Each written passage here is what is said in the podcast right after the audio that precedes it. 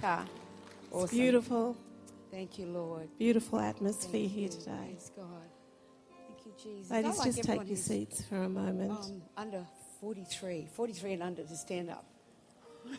For those of you who don't know me, my name's Cheryl Sell. Look at all these young'uns. and I pastor Parkworks Community Church at Emu Park. Praise God. It's just great to be Hey, here. that's awesome. join with you Praise today. the Lord, all these young ones. Just want to give you an opportunity Awesome. this Thank you, morning um, to give um, into the ministry of the Capricorn women, and that's you here today, and those that are couldn't make it today, and those that are still coming.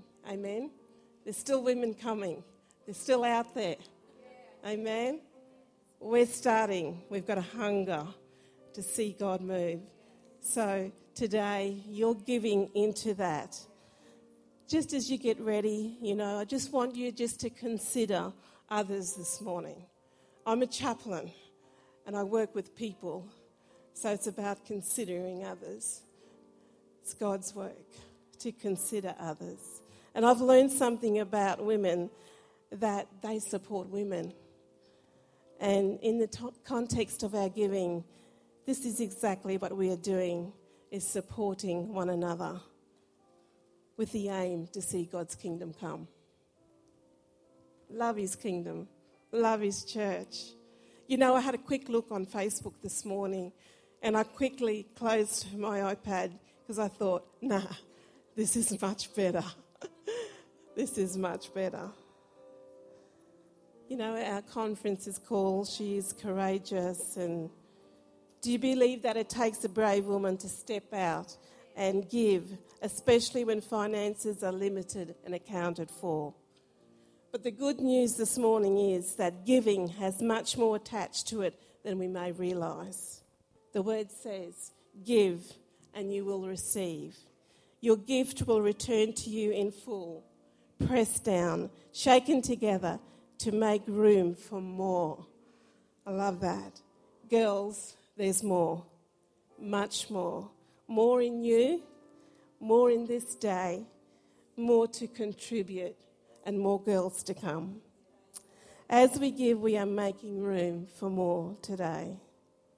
A courageous woman will step out and give generously because she knows there is much more involved than just the now. She will do over and beyond the norm because it's not about her circumstances, but her heart that determines the life she wants to live through being generous. You know, I've got a girlfriend and she lost literally everything in a house fire, bar her family. Praise God.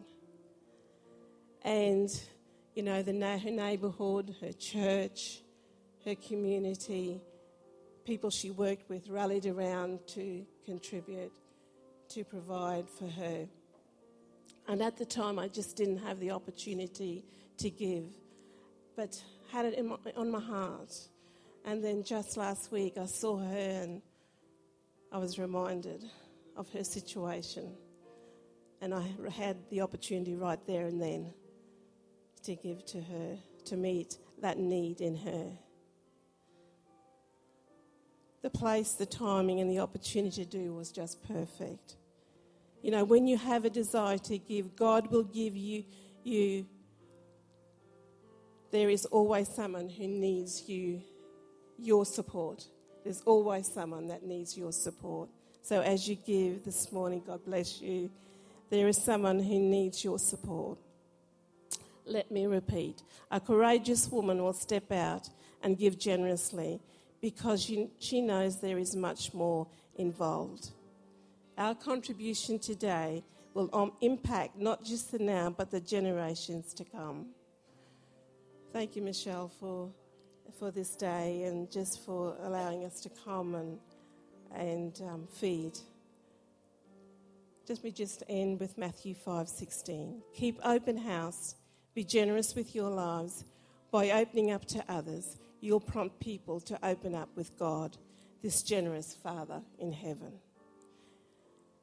Could I just ask the girls to come, those who are hosting this morning, and um, we're going to pray. Why don't you just stand and hold your offering in your hand? just think more. As you're putting your offering in this morning, just think there's more. There's much more to come. Amen. Thank you, Lord. Father God, I thank you for the opportunity to give today, Lord. Father, you're a good God and you have given us so much. And Lord God, we are just giving back, Lord, some of what, Lord, that would help to support other women today. So we thank you, Father, for the givers, Lord. I ask, Lord, that you would just bless them as they give. And Father, Lord, that in this, Lord, there is more, and we praise you for it in Jesus' name. And everyone said, Amen. Bless you as you give. I'd like you to turn in your Bibles um, to the book of um, Samuel. And in this next session, I just felt to praise God. The um, are there any certain women in the house? Yay! Glory to God. It's a day of breakthrough. Amen. God is depositing the spirit and the revelation of victory into each of our hearts. And I believe we need to be good receivers. We need to be good receivers.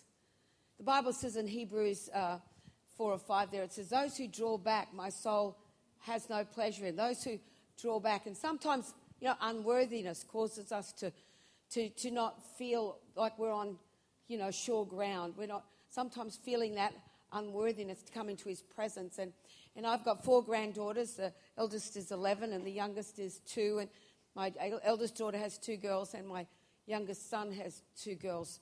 The youngest, uh, the two youngest are Ruby and Miller. Ruby is quite a forthright girl. She was just turned five, and uh, her little sister Miller was. Um, and Miller is a ranger. If you're got a ranger, yay, little redhead. and um, and uh, so she's um, she she was quite shy. You know, she was quite uh, with, a, with a fairly forthright older sister who would, you know, um, take toys from her, push her out of the way when she was toddling around, and you know, I'd go and play with Ruby, and and uh, and Miller wasn't quite sure. She'd sort of go toddling past, and and sometimes they'd be playing, and, and Ruby would just snatch a toy off her, or uh, um, uh, you know, in the process of playing, bump her out of the way or whatever. I'd see Miller just tottering off and getting another toy. And we certainly say, Ruby, be kind to your sister and all that. But um, I found that when she turned two, particularly around that age, there was a shift. There was a shift. and, and by the time she had a two year old birthday, and there she was, you know, and I saw this shift come over her, and it was like, This is my cake. This is my birthday. These are my presents.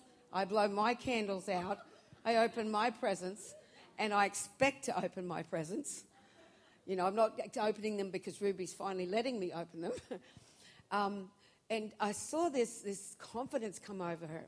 And so instead of her kind of like being a bit wary and just sort of just going off and toddling off and playing some other game, I found that when when, um, when I was bouncing Ruby on my knee and we play this game where I pretend to drop her, and um, fortunately I catch her in time.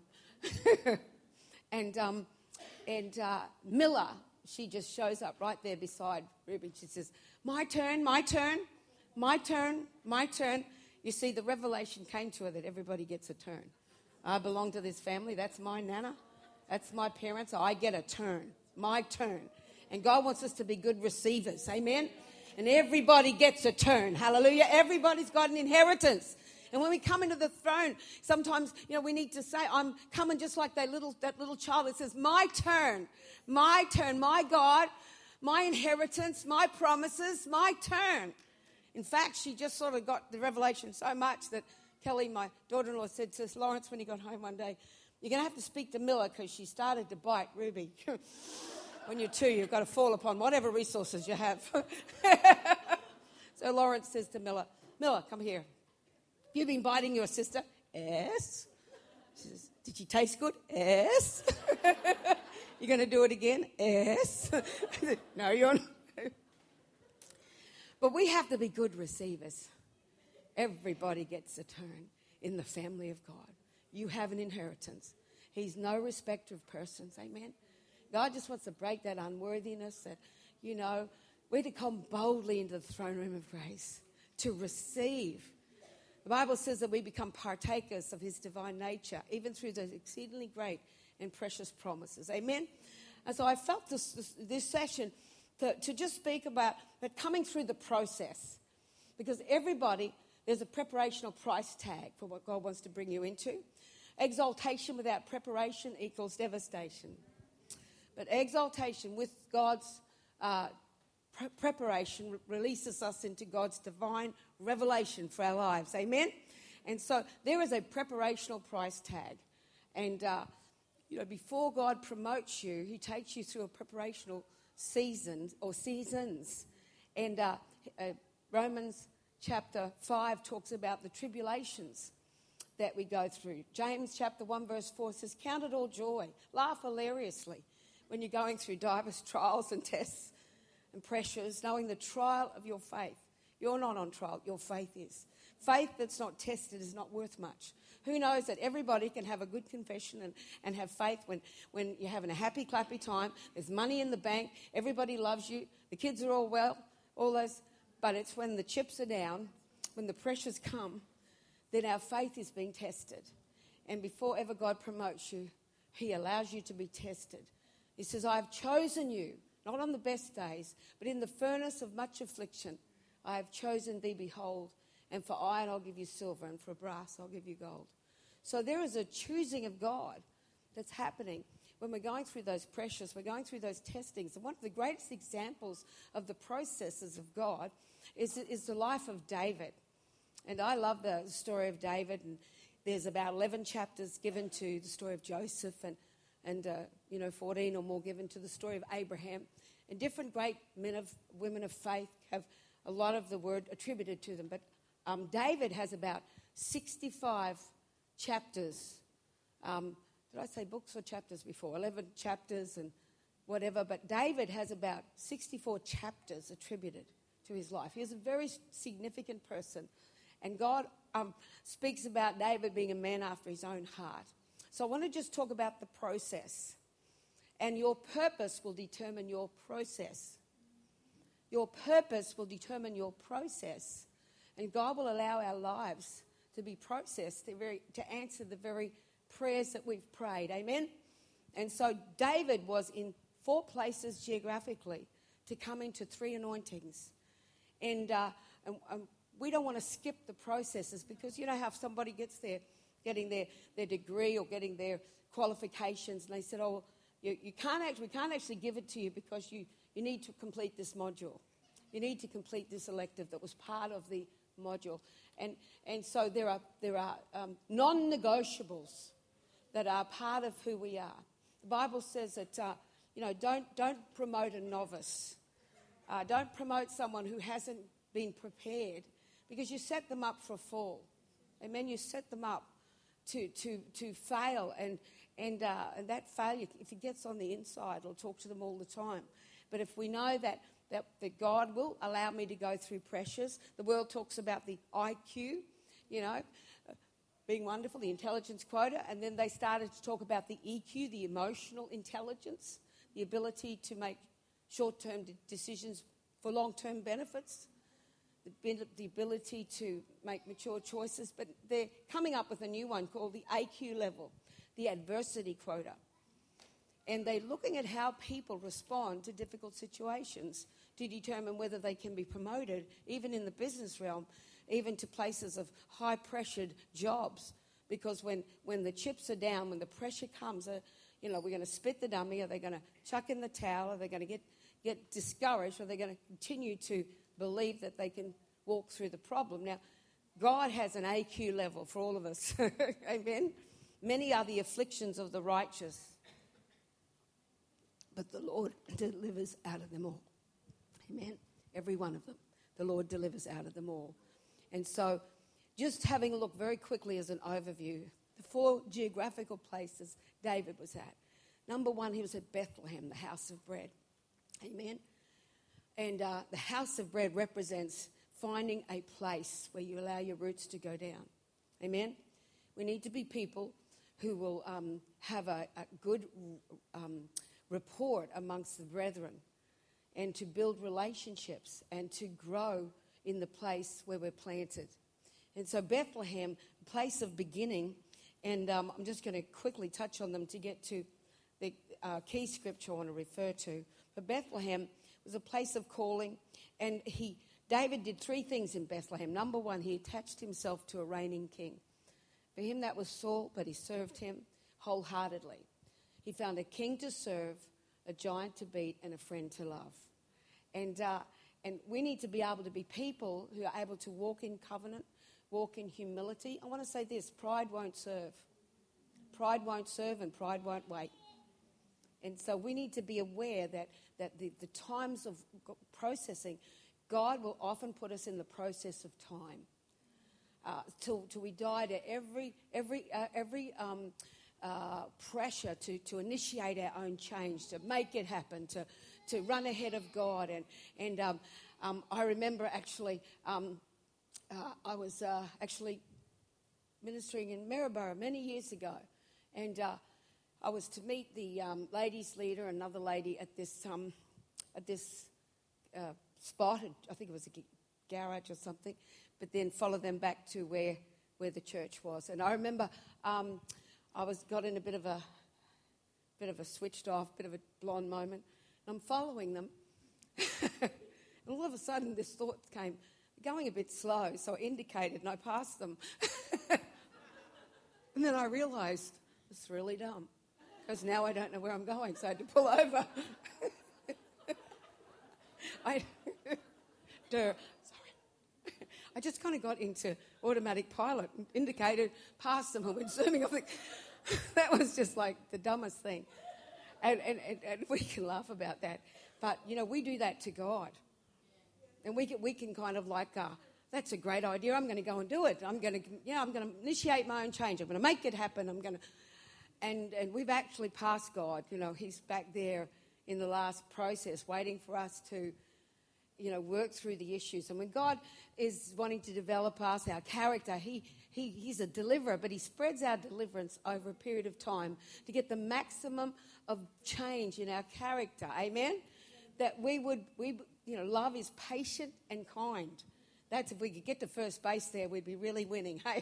Hey, love is patient and kind. it doesn't envy, it doesn't promote itself, it doesn't take any account of wrong. Amen. I remember getting really mad with my husband once.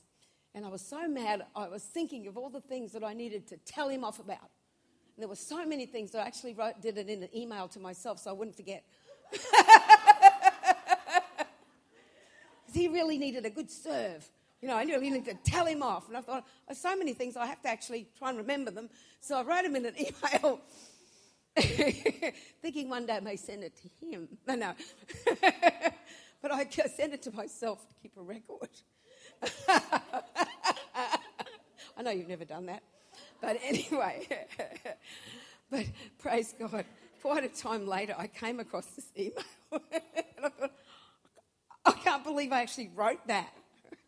I can't believe I actually, oh, but I did remember being so frustrated and cranky. And I thought, I just don't even relate to that email now. I just keep it on record for a bit of a laugh. I hope I just never accidentally press send. Love is patient and kind. Amen? Someone who's really difficult to love sometimes is the, is the most needy of love. Is the most needy of love. Someone who, who can be difficult often have the great, has the great, that child that's the most difficult has the greatest need for love. Amen? And so, patient and kind. These things, these are non negotiables with God. Amen? We cannot be, uh, especially if we want to fulfill God's destiny. We're representing Him wherever we are, wherever we go. So, so David attached himself to a reigning king. He's, he got involved, he served, and he, and uh, you will never have to look for a giant; they'll come looking for you. and uh, and so God will allow your your anointing, your gifting to show up, and and when David killed Goliath, it wasn't his cue to go off and, and fulfill the prophetic word he'd had from Samuel. The Bible says he just stayed and he served and he built covenant relationship with a friend called Jonathan. And uh, sometimes it's not as easy to build relationships, but that's where faith comes in. The Bible says, He who would have friends must show himself friendly. And I remember when my husband said to me one day, he said, We got no friends. I said, What are you talking thinking? What are you talking about? I've got lots of friends. I've got friends at church, I've got friends. I'm friendly. He said, But we've got no one we go to dinner with, we've got no one we, go, we hang out with. I thought, Well, I don't want to go to dinner with people. I see them all the time. I'm in church with them, you know.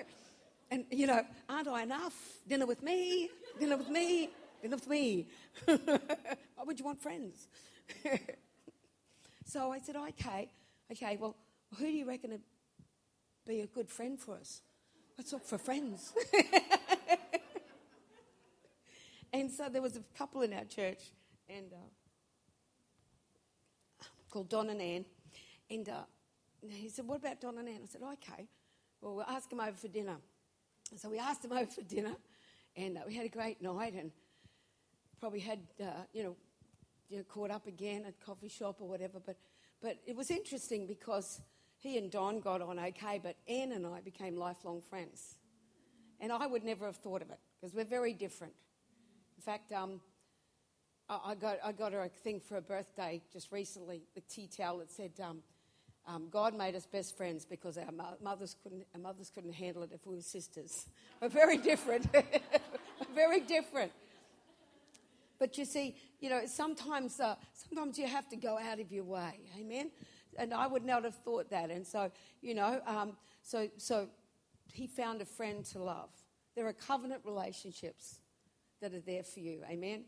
Sometimes you have to search it out. Sometimes you have to, you know, um, you know, connect with people and and uh, you know, find your tribe. Find find who's of the same.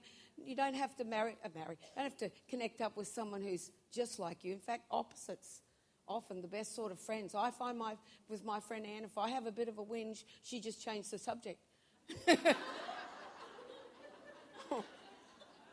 What's with that? okay, I get the message. just venting, just venting.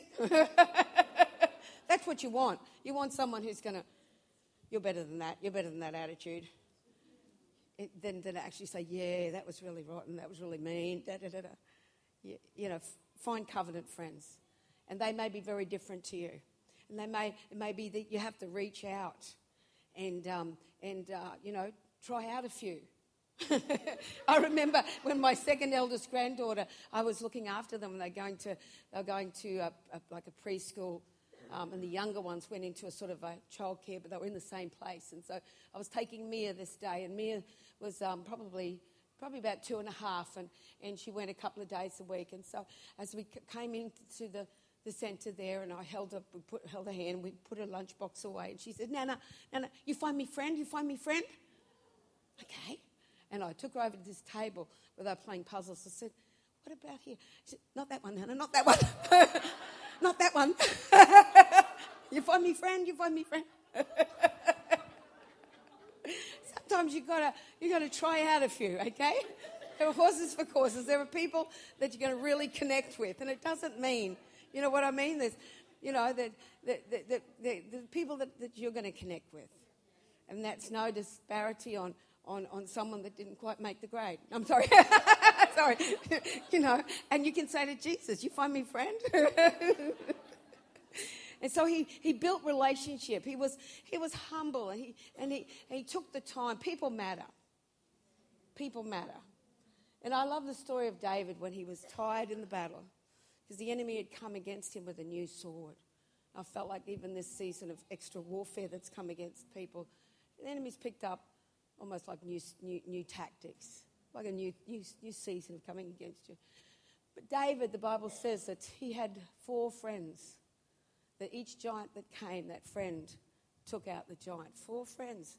And his the victory that says that these David, these giants were killed by David and his servants. God attributed the victory to a man who'd taken the time to build covenant relationship. And he there was nobody with Saul's reign. All the army around Saul ran from the giant. There was not one that would stand up to a giant. But David had the, taken the time to build giant killing anointing. Each one of his friends killed giants. He was surrounded by a team of giant killers. But he took time, amen, to build it in. And every enemy, the four giants came up, and each one, uh, David's friend, took them out. You know, your breakthrough is in the house. Turn, turn to someone and tell them you need me. tell someone else, I need you. I need you.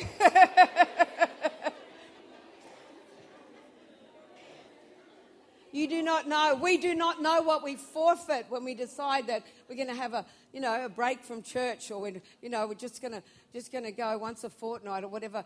You know, the, the Bible says, forsake not the gathering together as is the manner of some. Amen. I know when, when I was a younger Christian, when my car was stolen and was only worth a thousand dollars, so it wasn't insured.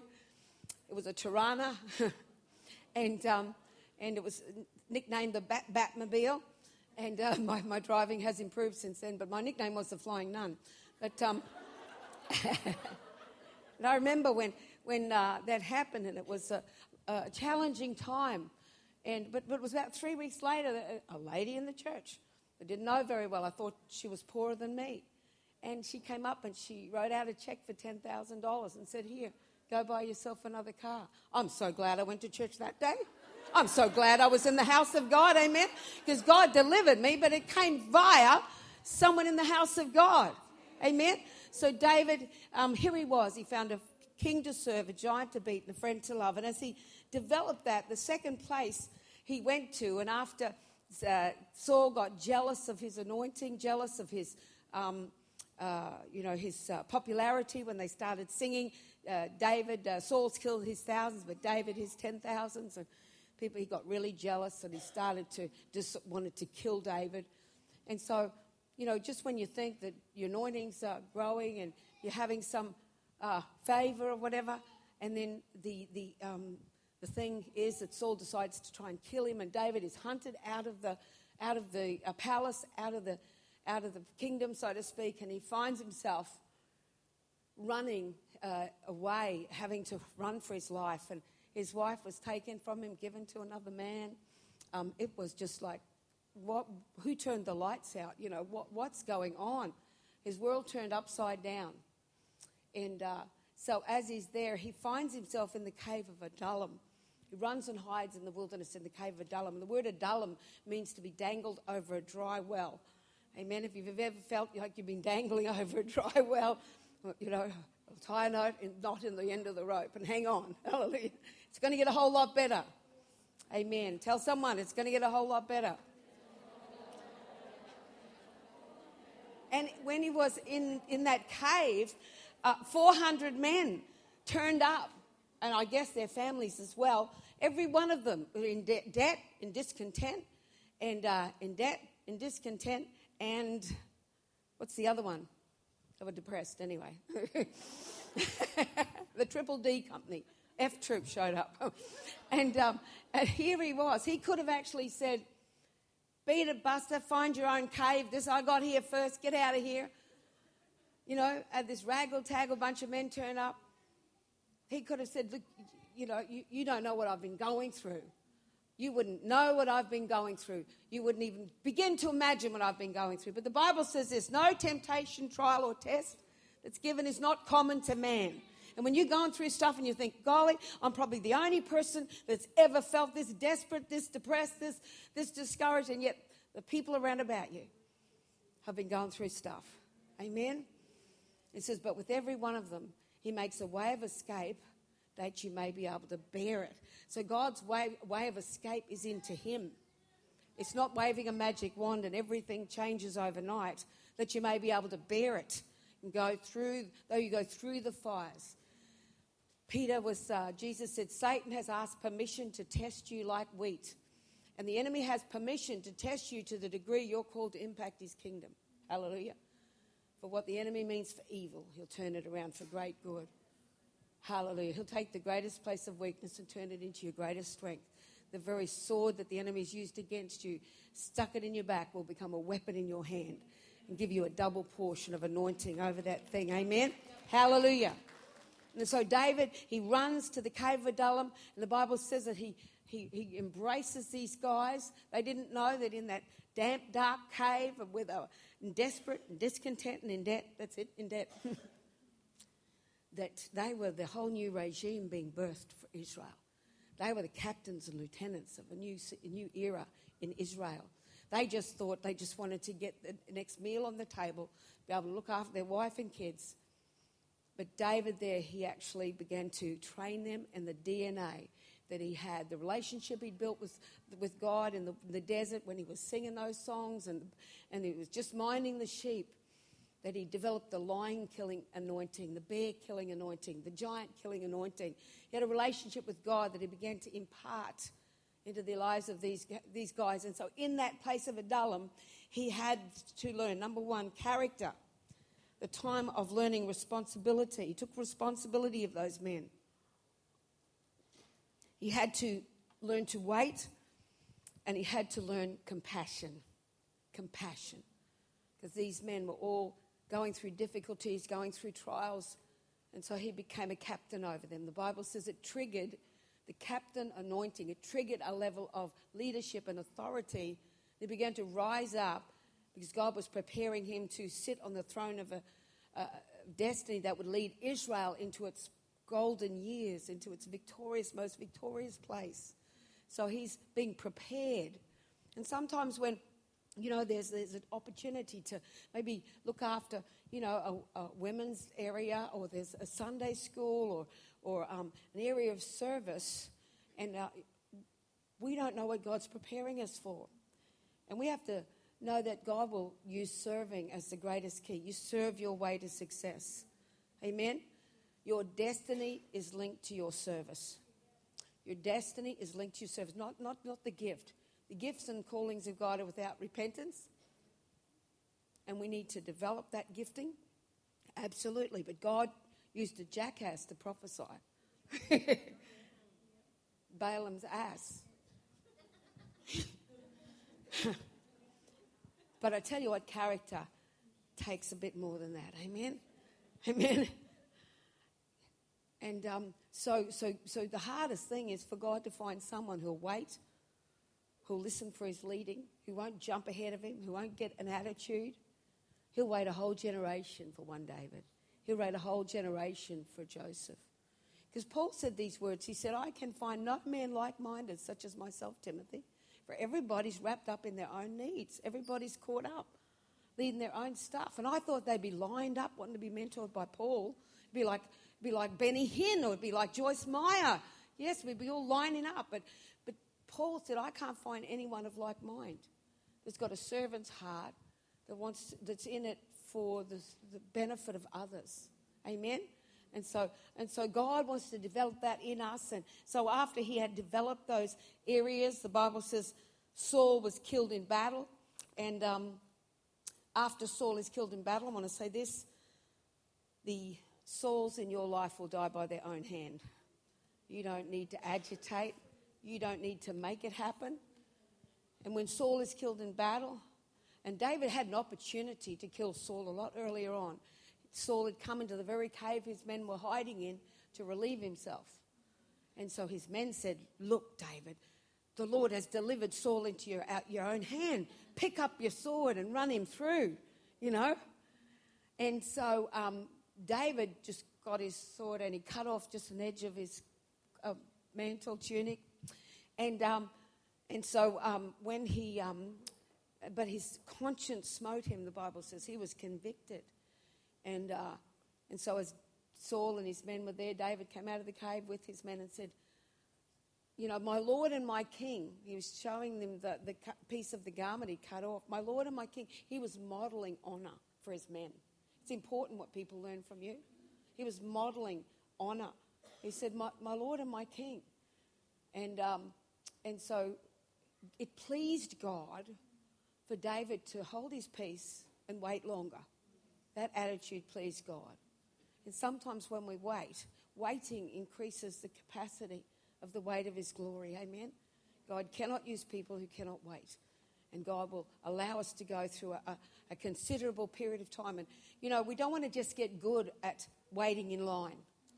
But as we continue to develop while we're waiting, the book of Peter says to you, you know, for your, to your faithfulness, add patience, to your patience, goodness, add, add, add.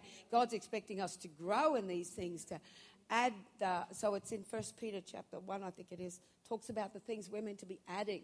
God expects us to grow, not just be good waiting in line, learn to tap our foot and, you know, I'm waiting for the promise, I'm waiting for the miracle. But what are, you, what are we doing while we're waiting? Are we serving? Are we growing? Are we developing those godly attitudes? Amen? And so, um, you know, the, the, the skills that God's given need to be developed. You know, need to be, um, you know, honed. And what better place than, you know, women's meeting or, you know, children's church and these things where you have the opportunity to develop the ability to, to bring forth what God wants you to bring forth. Amen? And so after the cave, after uh, Saul is killed in battle, David says, Will I go up? He could have said, I've got a prophecy. Saul's out of the way. I'll march into Jerusalem and say, I'm the next king. Samuel's given me the prophecy. Uh, I've been faithful all this time. Now you should give the leadership to me. But when he inquired of the Lord, What will I do? Where will I go? Um, will I go up into, um, you know, this, the place you have for me? And God says, Go up to Hebron. And Hebron was where the tribe of Judah lived, tribe of Judah were. And the tribe of Judah uh, was a small, insignificant tribe then. They didn't even have an army. And, and David was there at Hebron. Now, the word Hebron means seat of association, seat of association, or it means covenant. And it was only a fraction of his destiny. And he could have said, Oh, no, I'm called to be king of all Israel, not this small you know, small tribe, but he proudly accepted the men of Judah as his final destination. And you will be tested with things. Despise not the day of small beginnings. Your latter end will be great. Despise not the day of slow beginnings. And sometimes God's looking at how we accept a lower position. The Bible says he accepted those men of Judah as if they were his final destiny with passion and with zeal. He came into covenant with them, came into covenant with them. He came into covenant with Abner, who had been the head of Saul's army, and uh, he got ticked off with Saul. And uh, he came over and he said, um, David, if you cut covenant with me, I'll make you, I'll bring all of Israel over to you. And so he cut covenant with a man who hated him, who tried to kill him. And if God says, just bury the hatchet and ex- come into relationship. He knows what the purpose is. Abner was instrumental for a short period of time to bring Israel over to, to come into David's um, sphere. But um, Abner ended up being um, dying uh, quite soon after that with an assassination. And the Bible says that David came into covenant with all the people of Israel in 2 Samuel chapter 5, verse 3. And I want to turn there because the Lord has a, a word there for today. So that was a bit of a long lead up to where David came to, which I believe we're at this point prophetically in um, 2 Samuel, sorry, 2 Samuel chapter 5. David has been at the third location and he's had two anointings and he's about to cut covenant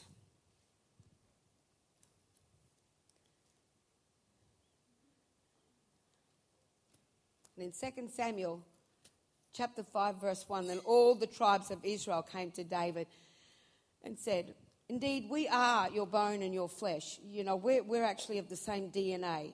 In times past, when Saul was king over us, you were the one who led Israel out and brought them in. You were the head of his army. You warred, you fought. And the Lord said, You shall rule uh, my people Israel and be ruler over them. And they said, Well, we did remember you had some sort of prophecy way back then from Samuel and you see, they had nobody left. Uh, their, their previous king, Ishbosheth, the son of Saul, had been assassinated. There was nobody left. So they finally come to David. And it says there that all the elders of Israel came to David at Hebron, and King David made a covenant with them at Hebron before the Lord, and they anointed David king over all Israel. And it was possible for the first time now for all the tribes to be united.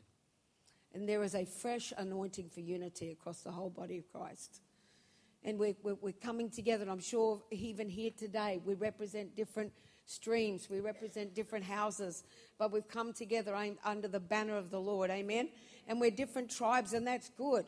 We're meant to be um, flowing in rank and in where we should be, but the unity is based on the love of God, that we serve the same King, we have the same Father. Amen. And so here they were, and, and David, um, you know, I reckon it's like the Steven Bradbury anointing. Because Steven Bradbury was the only Australian to win a gold medal in the Winter Olympics. Remember, he was coming last and everybody fell over. in fact, I don't remember any of those Olympic Games except the name Steven Bradbury. And he has gone on to be a very successful motivational speaker. we all like someone who's come from behind, hey? But David was like that. Every, there was nobody left, and he could have said, you know, get out of here. You, you didn't believe in me. You ostracized me. You overlooked me. All the time there was someone else to pick. Very unglamorous step into ministry and destiny. There's nobody left. Ah, uh, what about David? You reckon? Oh yeah, you had that prophecy, you know, from Samuel. He's been, he's been. I think he's in the army. I think yeah, that's right, he killed Goliath. You know, it was like very unglamorous, you know. It's, David, will you be king? He could have said, oh, you know, yeah, you, you, you fair weather friends, you didn't believe in me. But he, he proudly accepted those men, came into covenant, and uh, it was possible to unite all of Israel. It was possible for a mighty move of God in the earth. And I believe your position in getting ready for an amazing work of God. But personally, God is doing something singularly in every person's life. The Bible says David, as he came into covenant, he went to the fourth destination, the fourth geographical place. I want you to see what happened in 2 Samuel chapter 5. It says there in verse 4 David was 30 years old when he began to reign, and he reigned for 40 years. In Hebron, he reigned over Judah for seven and a half years, and that little tribe of Judah recognized his destiny seven and a half years before all of Israel got the message. And in Jerusalem, he reigned 33 years over all Israel and Judah. And the king and his men went to Jerusalem. They're all active verbs from here on, and they went to Jerusalem. And uh, there, the Jebusites, the original inhabitants of the land, said, you're not, you're not coming into this new season. You're not coming into this new promotion. And that's the mocking of the enemy. You're not, you, you're not going to have your inheritance. And they said, because in all the time of Judges, in all the time of Joshua, in, in the, the Jebusites, the original inhabitants of the land, the Jebusites, you know, the, the, the, the um, you know, the different ites, the Hittites, the, the, the um, Agagites, the, you know, the Mozibites, the Vegebites, but anyway, all the ites were there. And, uh, but the Jebusites, those, I've beaten all those other ites, but the, the Jebus, the word Jebus means to crush and condemn make feel unworthy. And, uh, and that old stinking unworthiness, inferiority, that crushing thing. And, and you know, Australia, um, Australians are a little bit prone to that, you know, the little Aussie battlers. It's little Aussie battlers. You know, we've other people, they've got the Arc de Triomphe, the, the, the you know, the, the, the, the, the, the leaning, the tower, the, you know, the, that other tower, not the leaning one, Eiffel Tower. But what have we got? We've got the big banana. We've got the big prawn. we've got we got the big apple. We've got big. What else have we? The big, big mango. And you know what we're going to have soon? There's actually a town in New South Wales called Bogan. and we're going to have the big bogan soon. Giant bogan. yeah, I reckon it'll do wonders for the town. Everybody will want to go have the picture taken with the big bogan. In fact, my son in law, I gave him a book for Christmas called Boganomics. what stubbies to wear with what thongs? and what t shirt? but it's our, our, culture is a little bit like that, you know, um, the understatement. Apparently, true story. The Aussies, Aussie blokes at the um, at the uh, surfing tournament over there in Hawaii. And, and uh, this was a number of years ago. And they're, they're out on the beach and there's huge swells, huge swells. The two Aussies, one says to the other, She's a bit flat, mate, Swan, ain't she? A bit flat. you know, the great understatement. But we have to be careful that it doesn't flip over into inferiority, you know, into that, that, that the Jebusite, not good enough, unworthy, um, crush, condemn, all those things that are trying that have tried to label you as not good enough. And the Bible says that the Jebusites, in all the time of Judges, all the time of Joshua, nobody had a strategy to shift them. And they were in the tribe, the Benjamites were meant to drive them out. Saul's of the tribe of Benjamin. And so in the coming of David, he got a revelation. He got, he, got, he got an answer. And I believe God is releasing revelation into your life, into our lives today. And as he approached, he said, We're going up to Zion. We're taking the full breakthrough. I'm going to, you know, it's a picture of us being everything Jesus Christ died to give us. We're not just meant to go through the stages, we're meant to rule in Zion. Out of the midst of Zion, I will extend the scepter of my authority. It's a prophetic picture of stepping into the fullness of your calling, stepping into the fullness of freedom, stepping into the fullness of everything Jesus died to give you. Amen? And the revelation was this whoever goes up the water shaft, Hallelujah. Whoever goes up the water shaft of, uh, of uh, Zion, I'm going to make him leader and, uh, and head of my army. And the Bible says Joab, and the um, Joab leads a group. And the word Joab means Joab. It's a, it means the, the son of a father. It means the revelation of fatherhood. It means a, someone with a revelation. I'm a daughter of the king. I'm a son of the king. I'm a, I'm a daughter of the Most High God. I have a destiny, I have an inheritance. And going up the water shaft was that was where they actually drew water. That's why the Jebusites thought, you know, the Bible says that they put the lame and the blind on the parapets to just roll stones down because they said, David, even the lame and the blind are going to keep you out. It's a prophetic picture of the things that have made you and I limp through life the lameness of inferiority, the lameness of unworthiness, the blindness of really not seeing ourselves as God sees us. Amen? That, that, that, we're, that we're the head and not the tail. And um, my daughter Peter came to the Shine conference this year and she actually shared a testimony.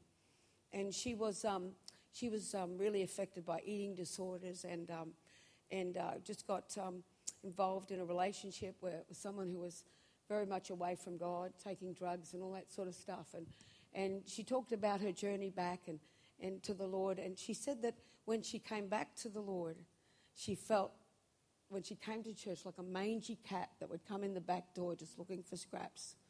You know, sometimes that pig pen, the you know, can stick or stay around you. Amen?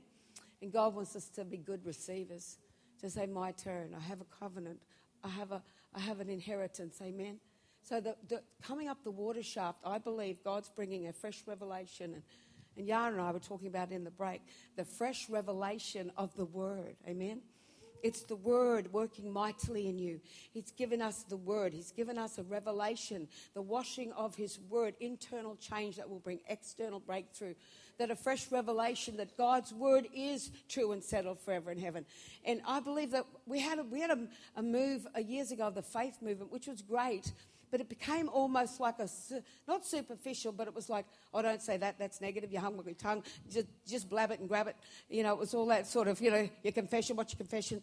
But I believe that some of that got a bit extreme and we were turned off by it. But there's a fresh understanding that the Word of God is quick, alive, and powerful, sharper than any two edged sword.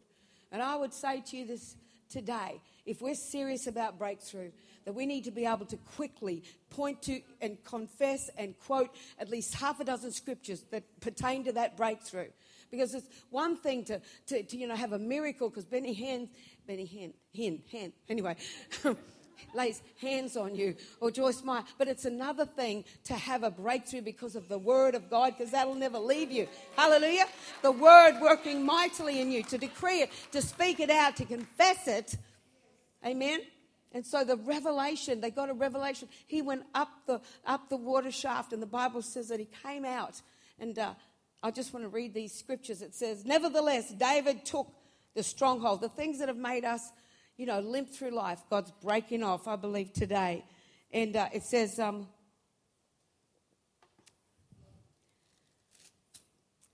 And David dwelt in the stronghold, called it the city of David, built all around, went forward, became great.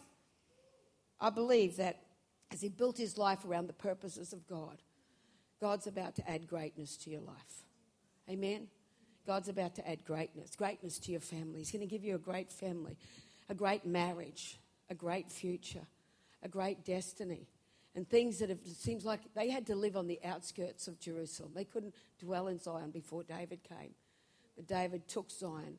He built it, fortified it, built his life around the principles of God. He became great, went on, went on. You ready to go on? Amen? Forward moving Christians. He went on and he became great and he fulfilled. Well, the Philistines came out once more to test the anointing. There will be battles, but the Bible said he'd come into that new level of anointing and he said to God, You know, um, what should I do? And God said, uh, Go up, go forth, and call this place Baal Perazim. And he came into greater breakthrough, the breaking forth as many waters. The, the, the Spirit of God was the sound of marching in the mulberry trees, and off he went to bring back the presence of God that had been missing in action, brought Israel into its golden years. But it all pivoted around the taking of the water shaft. And I believe that we need to have today a receiving heart to receive a fresh revelation of his promises. Amen. Of his promises. And I would encourage you get, get a journal. And if it's your kids, if it's finances, if it's your health, whatever it is, put it at the top and ask the Holy Spirit, go through your concordance or whatever, get four or five or six scriptures that you would confess, that you would speak out, maybe 10, whatever you feel, that you would decree it, you would speak it out, because there is a season now to speak the word. I love the story of um, Dodie Osteen, Joel Osteen's mother, uh, grandmother. Mother or grandmother? Anyway, mother, thank you. She looked that old, yeah. Sorry, Dodie. Anyway, but yeah, she got very, very aggressive cancer. Was only given about eight weeks to live. Her son, who's a doctor, was just came in and crying, and he said, she told him to stop right now. And she said, I am going to fight this, and I want you to fight it with me. And I don't want you to treat me in any way different. I'm not an invalid and I'm going to, I want you to agree with the Word of God. And she's got a little booklet out of about 35, 40 scriptures. She still confesses them to this day. But she spoke those, those words out every day, every day, every day for several weeks. And I, I, am challenged by that because there's times I want to break through, but I've been lazy. You know, in some areas. I can't tell you I've got 35 scriptures for a certain thing I'm believing for but I'm certainly going after that. God's given me a revelation. It's the Word. It's the Word. The Word God speaking through His Word. Amen. Even even with a prophetic word, we need to support it with the Word, and we need to, you know, let the let the words of my lips and the meditations of my heart line up with whatever breakthrough. Amen. To not entertain, you know, it's not fair. fair. Why, why isn't it happening? We can't afford the luxury of that. We have got to actually say, God, Lord, I'm just agreeing with your word. I'm not, do not consult your emotions to see whether this be so. Do not consult your circumstances because the word of God is greater than any problem. The word of God, you just confess it and confess it and confess it. And you know, it doesn't get better gradually. I found this. It's just one day this and the next day, wow, it's just manifested. Amen? Because God's word will work mightily in every situation. And I believe God wants to release a fresh anointing it says he went on, he became great, and he fulfilled his destiny. We've been going through a process of preparation. We've been letting, you know, God's been after character to carry the call. That, that when, when we step into those things, there's no self resonating back. There's no motives that are mixed. There's no, there's no things that start to um, get involved in our heart.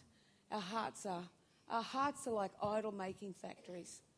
We are so quick to make an idol. But after God takes you through a process, amen, like Joseph in the prison, 13 odd years, and when he was uh, given the uh, dream to interpret, he said, It's not in me. Previously, he was saying, I've got all the nine gifts, I've got nine gifts, I've got the nine fruits, I've got it all happening. I'm sure I'm called to be an apostle. well, sort of, he's saying that. He said, It's not in me to give Pharaoh the dream, but I know the one who will the dependency upon God. Who is this coming up out of the wilderness, out of this old season, leaning on the arm of the beloved? We've got to be courageous, ladies. We've got to be courageous to let Him deal with the flesh, deal with the attitudes. I probably need to delete that email. it's more a reminder of how mean I used to be. Mean. he probably never would recover if he read it, but anyway. Today, I just sense that there's a, there is a covenant God wants to cut afresh. And he wants to release revelation for every circumstance because David got the revelation. Nobody been able to step further, going on any further. But then he got the revelation, a deep revelation. And I believe God's going to release a deep revelation, revelatory word. Amen. Faith comes by hearing, and hearing by the rhema of God. God wants to put a rhema word in your heart. Can we just stand right now? And um, thank you, Lord.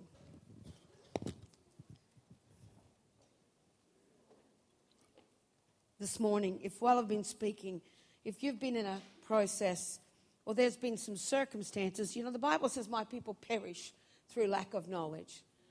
And I have found because I did a study of the word servanthood, and there's four different levels of service. There's the adulam, servant heart, that means without pay or recognition, a slave. Next one is a domestic servant who will serve less, under less than ideal conditions. Then it says Moses served his household and David served his generation.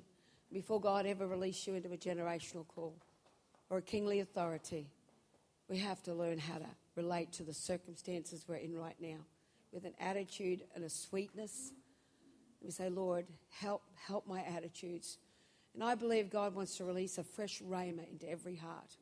And if while I've been speaking, there's a part of the process you relate to, I just want you to come and, and come forward this morning and just give opportunity to connect with the word. And I know in this afternoon session we're going to make a lot more time for personal ministry. But if you're coming into agreement that says, Lord, I thank you for that third level of anointing. Lord, I want to I want to come into the Zion, the full manifestation of your call. And Lord, I thank you for the water shaft revelation, the rhema of God, the strategies of God, the breakthroughs of God in the promises of your word. And if that's you this morning, I just want you to come forward today to just come into agreement with this word. And, and I believe God is all over is going to release Rhema words. Rhema words. And certainly in the, in the session after lunch, I want to make time for personal ministry. But I want you to know that God's word coming into your heart is much more powerful than a prophetic word. And so this morning, if that's you, I just want you to slip out of your seat wherever you are. Hallelujah. Could I have someone on the keyboard if that's okay? Wherever you are, all over. Thank you, Jesus. Hallelujah. Thank you, Lord. Hallelujah. Thank you, Lord.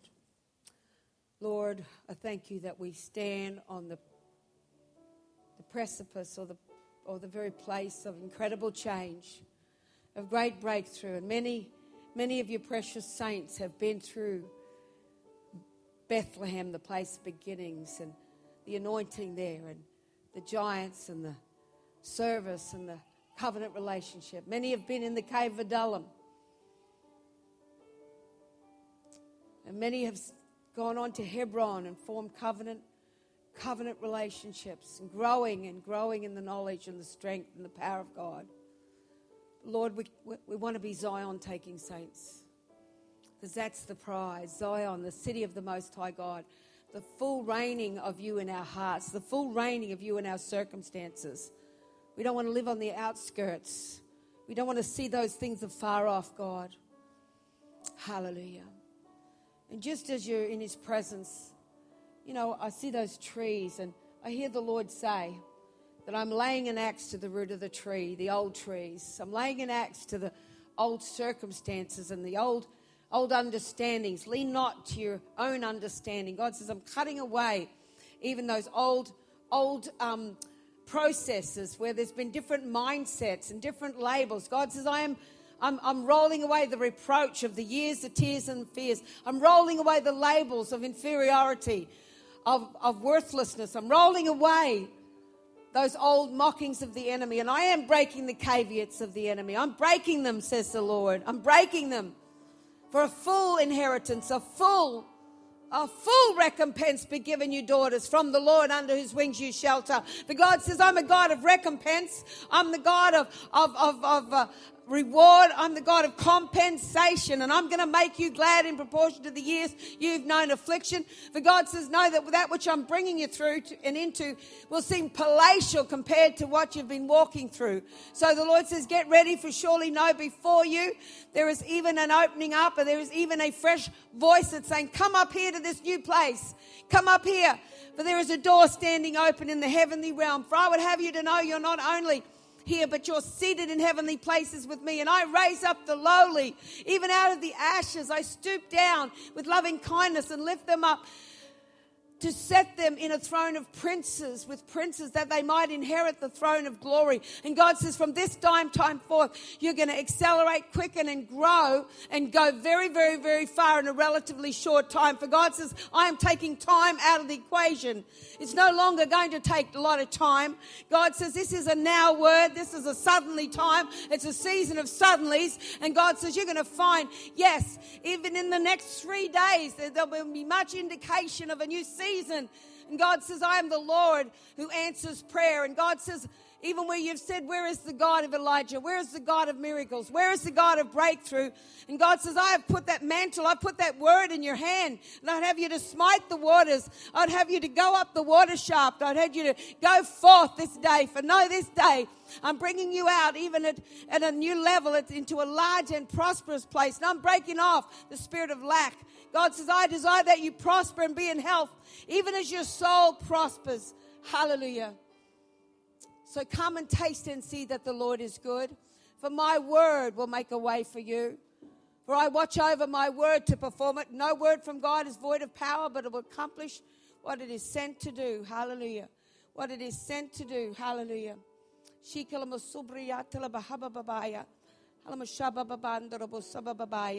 Hallelujah.